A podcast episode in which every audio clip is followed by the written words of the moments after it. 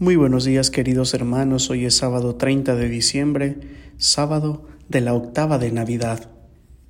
Y el Evangelio del día de hoy está tomado de San Lucas capítulo 2 versículos del 36 al 40. En aquel tiempo había una profetisa, Ana, hija de Fanuel, de la tribu de Aser, ya muy avanzada en años. De joven había vivido siete años casada y luego viuda hasta los ochenta y cuatro. No se apartaba del templo, sirviendo a Dios con ayunos y oraciones noche y día. Presentándose en aquel momento, alababa también a Dios y hablaba del niño a todos los que aguardaban la liberación de Jerusalén. Y cuando cumplieron todo lo que prescribía la ley del Señor, Jesús y sus padres volvieron a Galilea, a su ciudad de Nazaret el niño, por su parte, iba creciendo y robusteciéndose, lleno de sabiduría, y la gracia de Dios estaba con él. Palabra del Señor. Gloria a ti, Señor Jesús.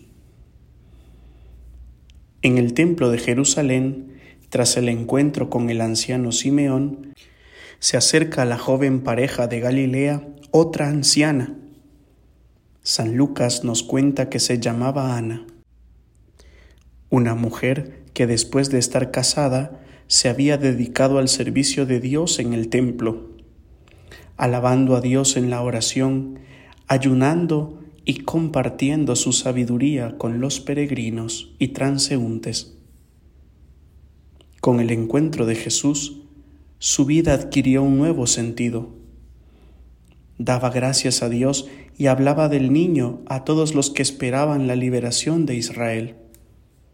Jesús será el libertador de Israel. No será una liberación sociopolítica como esperaban los judíos, sino que será una liberación del pecado, del egoísmo y de la indiferencia. Quizá no seamos conscientes de las cadenas que nos esclavizan Creemos que somos plenamente libres, pero en realidad somos más cautivos de lo que pensamos. Jesús ha venido a liberarnos de todo aquello que nos impide alcanzar nuestra verdadera esencia, ser quienes verdaderamente estamos llamados a ser en el amor de Dios. Hablar del niño es decir a los cuatro vientos que, primero, el pecado desfigura nuestra propia imagen de Dios y nuestra forma de relacionarnos con Él. Nos hace ver a Dios como un enemigo y no como Padre. Nos hace cerrarnos a la gracia y a la fraternidad que Dios quiere implantar en el mundo. Nos hace ser esclavos de nuestros miedos, fantasmas, pesimismos y pasiones desordenadas. Segundo, el egoísmo que nos encierra en nuestro pequeño y frío mundo interior.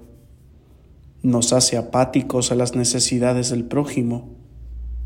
Lo único que importa es el propio bienestar, disfrute y comodidad. Todo gira en torno a nuestras necesidades e intereses. Nos hace incapaces de pedir ayuda o de dejarnos ayudar por los demás, especialmente por Dios. Tercero, la indiferencia es uno de los más grandes males que existen en nuestra humanidad. Cerrar el corazón al sufrimiento y a los gritos de auxilio de tantas personas solamente demuestra el grado de inhumanidad al que estamos descendiendo. Según Jesús, todos los humanos formamos la familia de Dios y esto no debemos olvidarlo nunca. Y la bendición de Dios Todopoderoso, Padre, Hijo y Espíritu Santo, descienda sobre cada uno de ustedes y les acompañe siempre. Amén.